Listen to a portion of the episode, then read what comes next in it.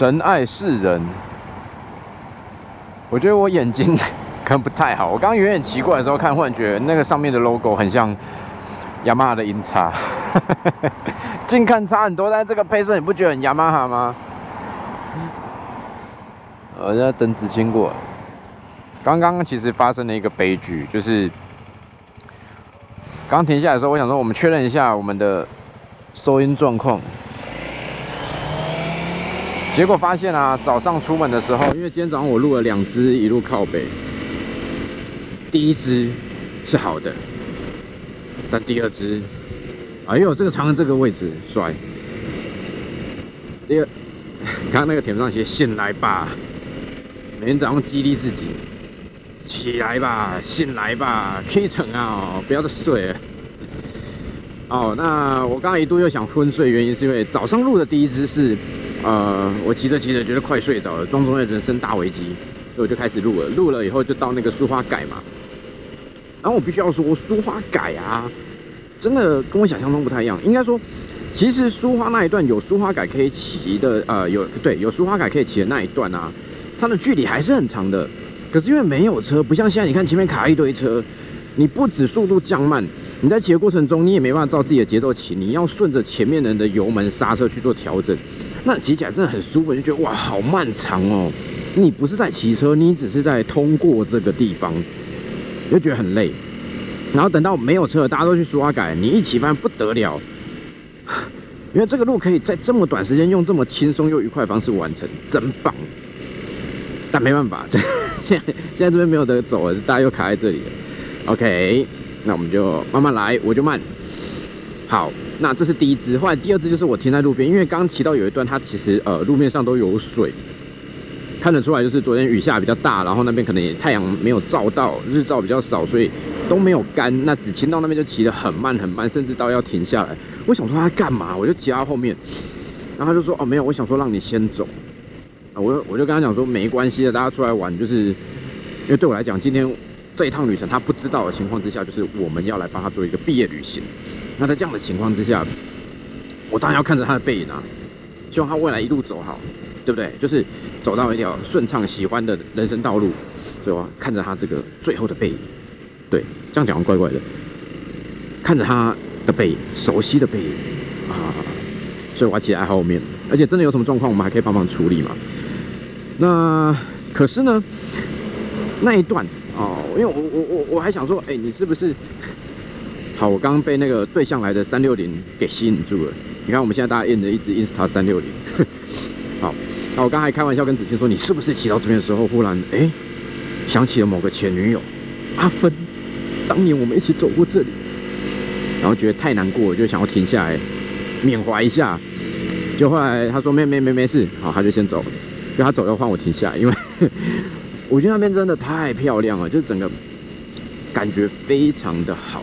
因为其实花东的呃，应该说整个苏花公路啦，我觉得如果在没有车的情况下，你跟稍微分心看一下旁边，不管山景海景都非常棒。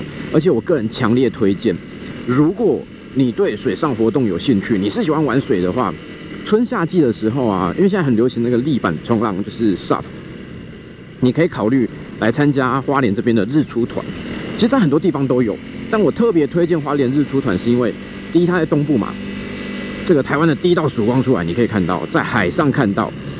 其次就是啊，呃，它是在大部分都是在清水断崖旁边，那个景色之好之棒。我参加过一次，念念就是念叫什么念念难忘什么，呃，就是反反正我就觉得哇很棒，以后一定还要再来。因为它行程规划是这样，你去报名参加。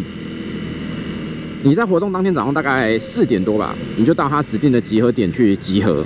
啊，集合以后呢，好，他就在岸边带你们做操啦，哦，熟悉一下基本的动作，摸一下器材，然后在天微微亮的时候，就带着你们出海，哦，大家就趴上你的这个立板，然后慢慢的往外滑。那那个时候通常是坐着，哦，就慢慢的飘，慢慢的滑出去，然后你就会发现天色渐渐的亮起来，太阳公公露脸了。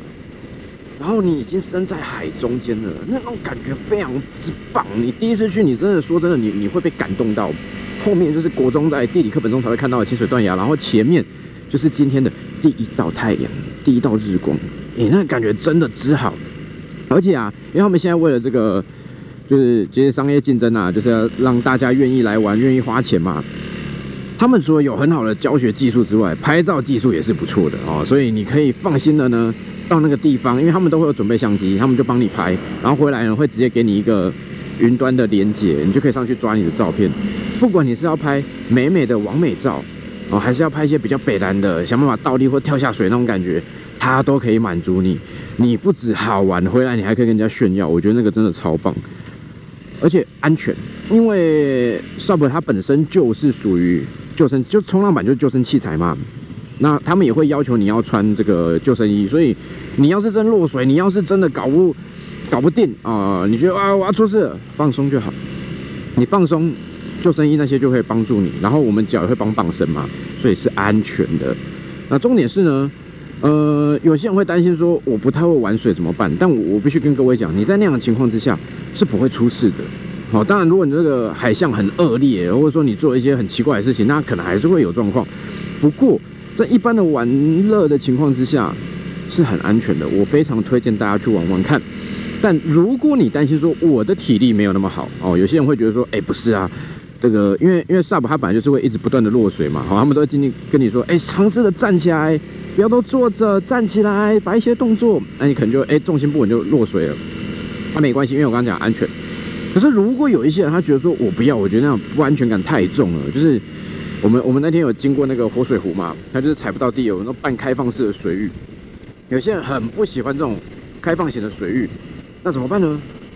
你可以玩独木舟哦，因为有一些业者，我记得我们那时候到花莲去是找好好野人吧，我记得，那他主要是以 SUP 为主。那有一些商家他们是有独木舟的啊，我觉得那更棒。你就坐上去，早上出去的时候呢，那个滑，因为因为你人在那个独木舟里面，你其实不太会，因为它不需要你站起来，不太会有翻船的问题。你不需要进到海里面，好，但是水还是会泼到你，你还是可以享受那种水上活动的乐趣跟青春洋溢，那是很棒的。那重点是你玩到后面，因为像那时候我们要到清水断崖去，它是比较远的位置。你回来说是横着回来，斜的回来，所以你一边除了你要滑动让它前进以外，你也要稍微的跟这个海流对抗，会比较吃力，体力上呢会消耗的比较多。那如果说你不喜欢这样，你选择独木舟，为什么？因为回回程的时候，我看到他们，我觉得好羡慕哦。那个水上摩托车直接勾住第一台、第二台、第三台串起来，就跟曹操的那个铁甲战船一样，全部拖回去连环船。舒服哦，前面你自己滑出去看完日出，后面呢就有人带着你，然后这样子啊，吹吹海风，冲冲浪，你也在冲浪啊，你只是不用自己滑而已，感觉是不错的哦。这个大家有兴趣的话可以关注一下。那因为跟季风会有关系，跟海象会有关系，所以呃冬天是没有的。基本上如果你要的话，就是春夏季了哦。所以有兴趣的话可以安排一下。我个人。非常非常之推荐，今年如果有机会的话，我也想要再去玩一下，因为那感觉真的很好。好，那没事讲这干嘛？就是 今天在那边骑啊，你像刚刚我们这一段，说真的，大家一定也觉得，光用荧幕看你就觉得很啊整，不能骑快一点吗？对不对？是那个没办法，因为前面有大车，人家是工作啊。你如果说像这种超重车，你今天。真的直线油门大开，弯道踩刹车。我们先不要讲哦，对它经济上的，比如说刹车皮啦、轮胎上的损耗、油料上的损耗，其实只要一个不小心，一个超出界限，它可能会带来很严重后果。所以这样慢慢开、慢慢骑是可以理解的哦。只是说心情上会比较窄一点。对，那重点是刚刚讲的这一段水上活动啦，好，刚刚这种应该是在很迷人、很舒服的情况下去讲的这件事情，为什么会变成这么压抑的场景呢？因为我发现，刚刚我们在建华冰店吃冰，吃完冰的时候发现，我录的那一段都没有声音，都没有声音，应该是因为接触不良，应该是因为那个，呃，因为我们现在就是用媒体模组接线嘛，啊，有点接触不良的情况之下，你就会收不到音，你还是有声音啊，就是全部都外面的声音，然后偶尔听到一两声我比较大声的，因为有时候讲话比较激动，会稍微大声一点，除此之外。什么都没有，所以只好再重来一次。哇！现在画面上应该看得出来，哎，感觉上这个天色哦，这种颜色就是气温比较低。那重点是因为刚隧道里面很温暖嘛，给你暖了瞬间之后，现在觉得超冷的啊！没所以苏花平常会塞成这个程度，我不知道哎。以前以前印象中苏花车会多，没办法尽情放手去骑。可是有到车这么多吗？不知道。好，然后其实我们现在是有点底裂，我们现在要去找我们徐子瑜同学，就是徐海丽同学。那他刚还很高兴说：“哎，我已经买好宜兰必喝饮料喽，请容我再次提醒。”徐同学，你是要我们当场现场喝完就走吗？跟 shot 一样吗？这样啊，一杯喝完就走吗？我们没办法带啊，我是有水壶啦，可以倒进水壶，可是我不希望水壶装有糖的饮料。等下看看是什么。好，那因为完了，因为原本我们刚刚看手机预估时间大概一个半小时，我跟他讲说我们大概呃一点半会到，但我觉得现在一点半不会到了，因为这种速度过去是都还有个四十几啊，但。不知道过去要几点了啊！这里其实也是我们失误了，因为我们早上比较晚出发。昨天呢，昨天晚上睡觉前的时候，我就问国军说：“哎，明天几点要出发？几点要起床？”他说：“我们预计是八点半出发，然后我们七点四十起床。”我说：“我们有需要准备这么久啊？”他说：“不是，我预估是这样，我们七点四十分起床之后，一定都会赖床不起来。那挣扎到八点应该差不多了，那就会起来。起来以后整理东西下楼。”可能又会漏个东西再上楼，八点半刚好。我说你到底讲什么？你就不能把东西现在全部都收好？OK，我们就睡觉，睡穿穿比较舒服一点嘛。你早上起来衣服一换，包包一拿就走啦。只是何来何来要整理半小时还要再上来拿的问题？又何来你明明知道等下要出门，你七点四十起床，你还给自己留一个二十分钟的这个所谓的这叫什么赖床时间？太怪了吧！但但我也明白，身为一个经常性迟到的人，我没有什么资格说他哦，他可能才是真正的时间管理大师。我们就照他的安排去试试看。就没想到今天早上一起来之后，哇，不得了，完全照剧本演出。就是 七点四十闹钟响，我我很努力的把眼睛睁开，这样一看，好，大家都在睡觉，没有人要起来。那我也就从善如流，我也在睡一下。五十分。有人翻身了，闹钟在叫，不理他。然后到八点，好，大家心不甘情不愿，因为再睡下去这真的来不及。慢慢的爬起来，开始慢慢的收东西，跟丧尸一样。然后走出去以后说：“哎，我那个什么好像没有拿到。哎，我那什么东西？哎，我那个放哪里？啊，乱七八糟弄弄，下楼刚好八点三十。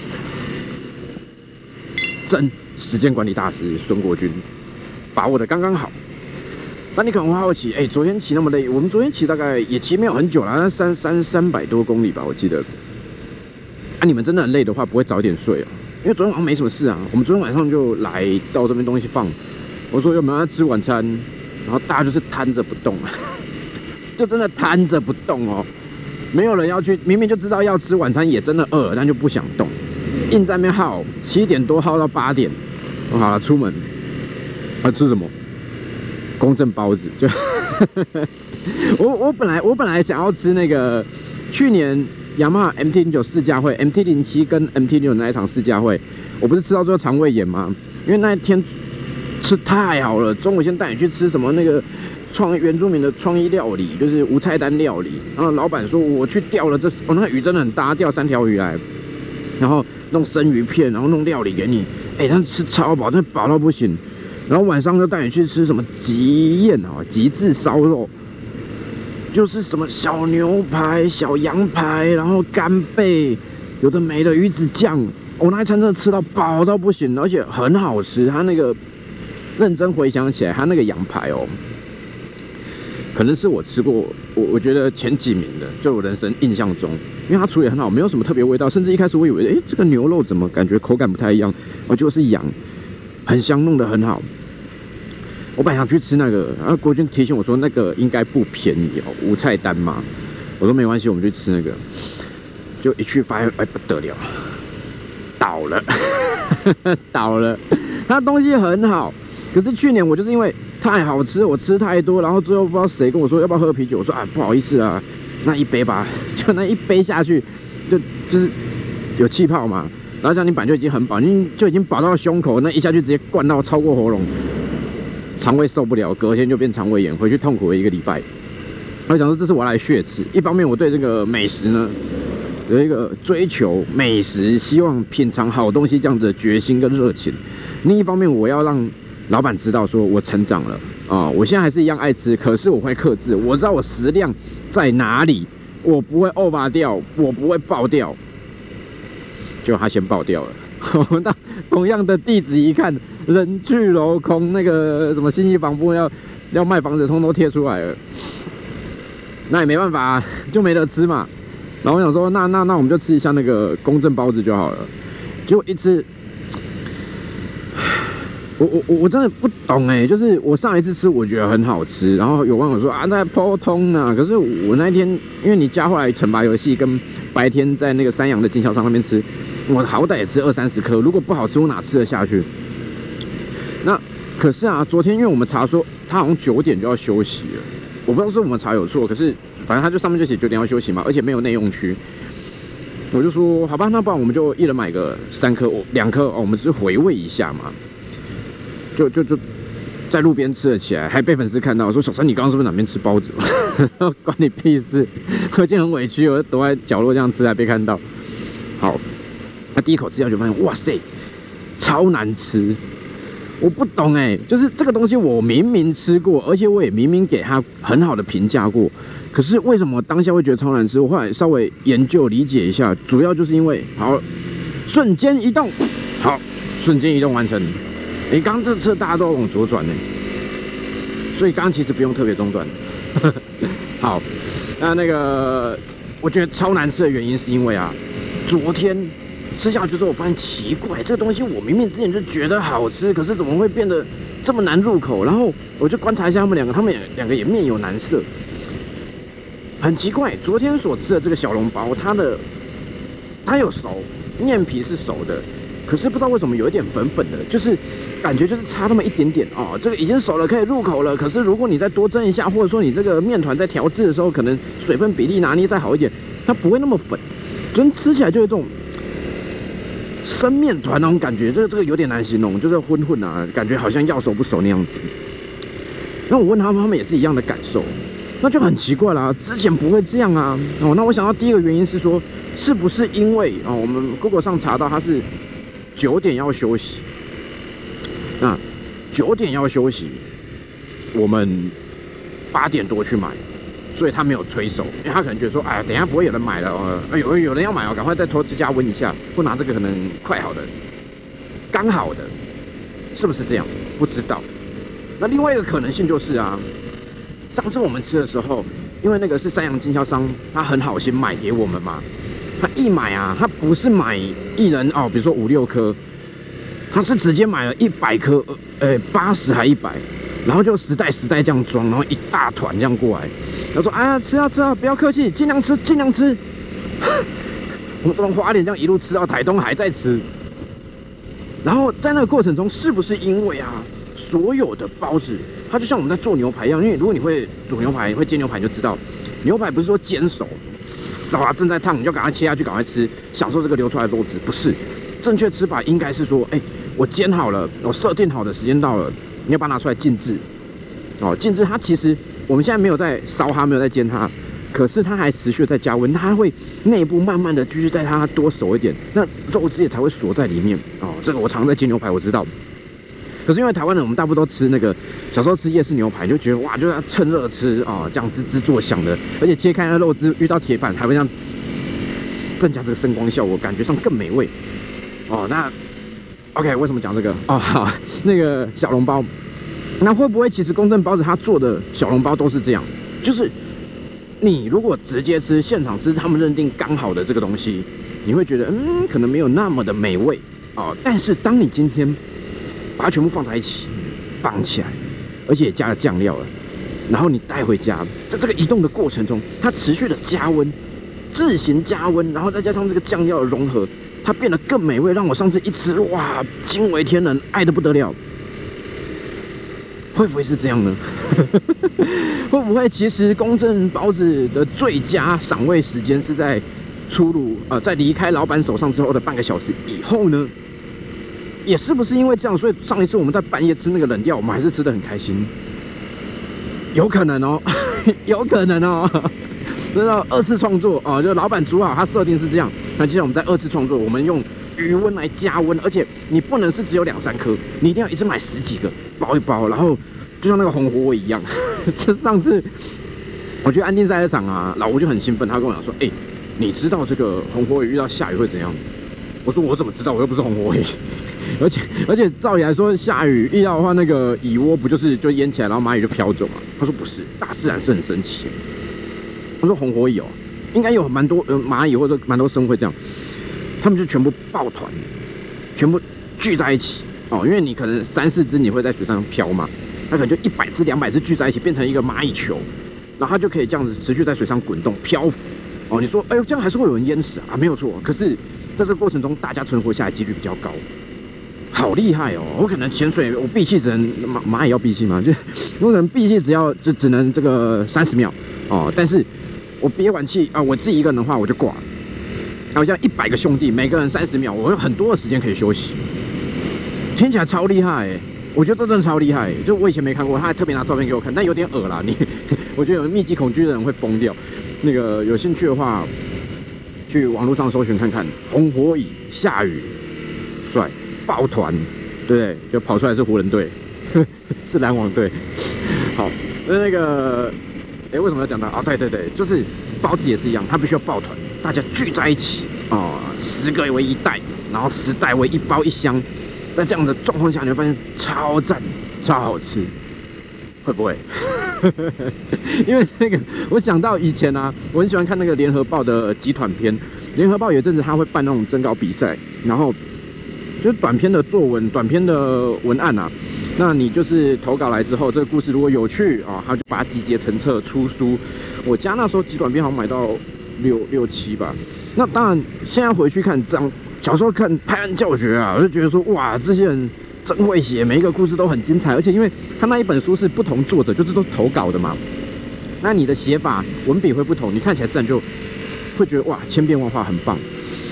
当然，长大以后看你会觉得说，哎，这个很明显是抄袭国外，就就因为可能那个年代，我记得那个书应该都七民国七十几年、八几年出的，可能资讯还没那么流通。那有些人他看到国外的东西以后，他就把它整理一下，然后用自己的方式改编，哦，一样是二次创作，然后来投稿。那里面就怎么样？要穿雨衣吗？我们有带雨衣吗？都穿个衣服好了。啊？里面只有滑衣。哦，是哦。对啊，蛮冷。那你要不要穿那个？我有内里啊，啊，我有带你的内里啊，好好好，好，来来来着装，好，刚刚我们确认了两件悲剧，第一件悲剧呢，就是刚停下来之后，我们在换衣服的时候，我就想到一件事，我就问国军说，哎，为什么我们不跟汽车一起转？因为在我准备要进行瞬间移动的时候，子清跟我差点有一个小小的碰撞，因为。他停在路中间，然后国军直走了。我想说干嘛？他跟我说，因为好像是要左转。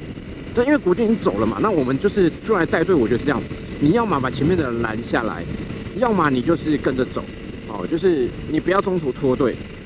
好，那跟上之后，我又跟大家说，影片就觉得哇，这样子虽然下着雨，刮着风，很冷，可是没有汽车骑起来舒舒服服，很好，就是 very good 的意思。啊，但是呢，为什么我们不能跟汽车一起走？那边开始就是国五了吗？我刚问一下他们两个，国军也愣了一下，说这是一个好问题。对，因为他导书花。我我并不排斥骑这里啦，但前提是晴天的时候，好不好？或者是不要那么冷。那现在又冷又湿，对不对？我们其实 可以也走书花改啊。对，但。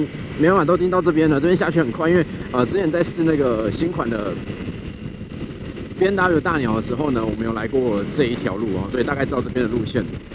嗯，好，没关系啊，反正我们就停下来。没有雨衣，但是我们有带内里，那个防风效果非常好。我觉得买 Hildo 的这个护具防摔衣真是超棒，就是平常它穿起来那个显是好看的，保护效果不想知道。